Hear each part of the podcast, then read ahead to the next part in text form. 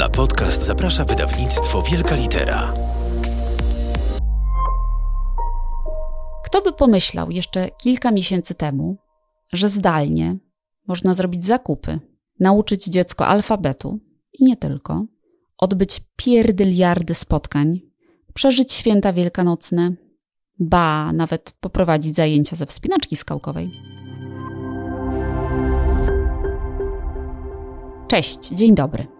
Witajcie w podcaście opowiadającym o odzyskiwaniu czasu.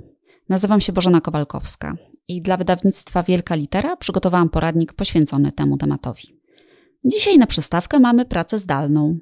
Zaczynamy.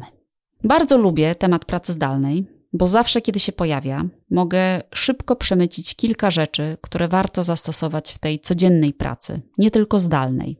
Zakładam, że w ostatnich miesiącach większość z Was doszła do wniosku, że praca zdalna jest do kitu, że wszystko się rozwadnia, rozlewa, że praca nie ma ani początku, ani końca. Jest niewygodnie, za wolno, bez sensu, brakuje warunków. No, wymieniać można by bez końca.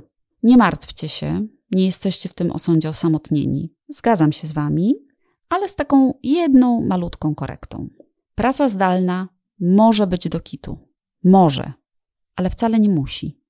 Pamiętam, jak moja córeczka miała 4 miesiące, a ja właśnie dopinałam bardzo istotny jednocześnie bardzo skomplikowany dla mnie kontrakt z takim dosyć dwulicowym klientem.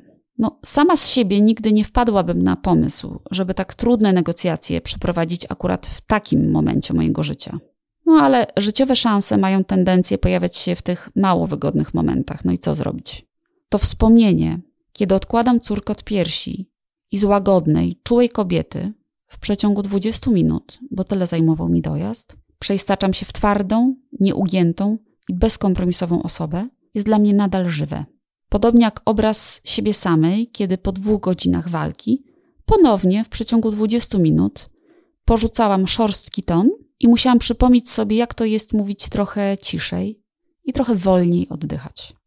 Gdyby przyjrzeć się tym znienawidzonym czasem dojazdom do pracy i powrotom do domu, to okazałoby się, że mają jednak trochę głębszy sens.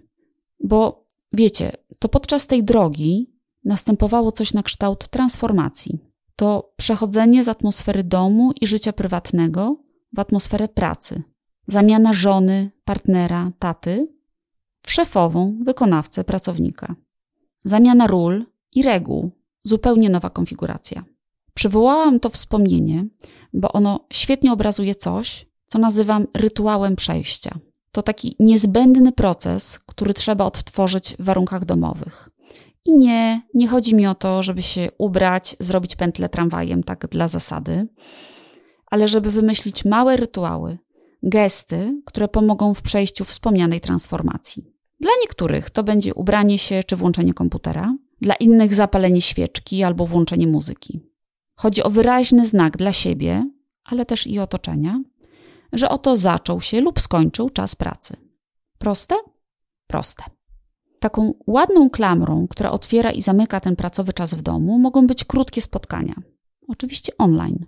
Wystarczy 15, maksymalnie 30 minut rozmowy z kimś, z kim się pracuje, codziennie o tej samej porze, koniecznie od razu po rozpoczęciu czasu pracy.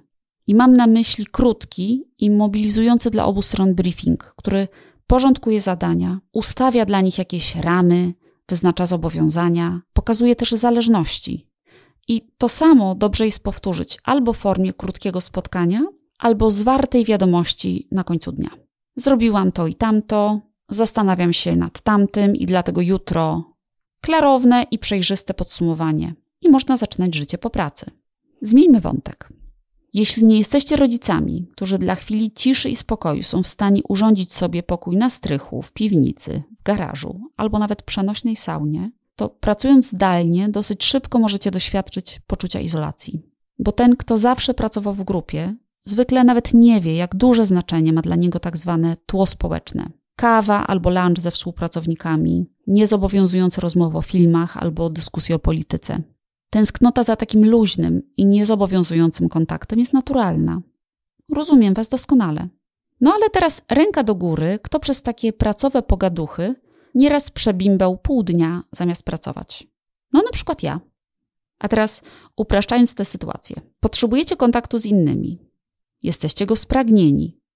A jednocześnie będąc wśród ludzi, łatwo się rozpraszacie i wasza praca się rozwadnia.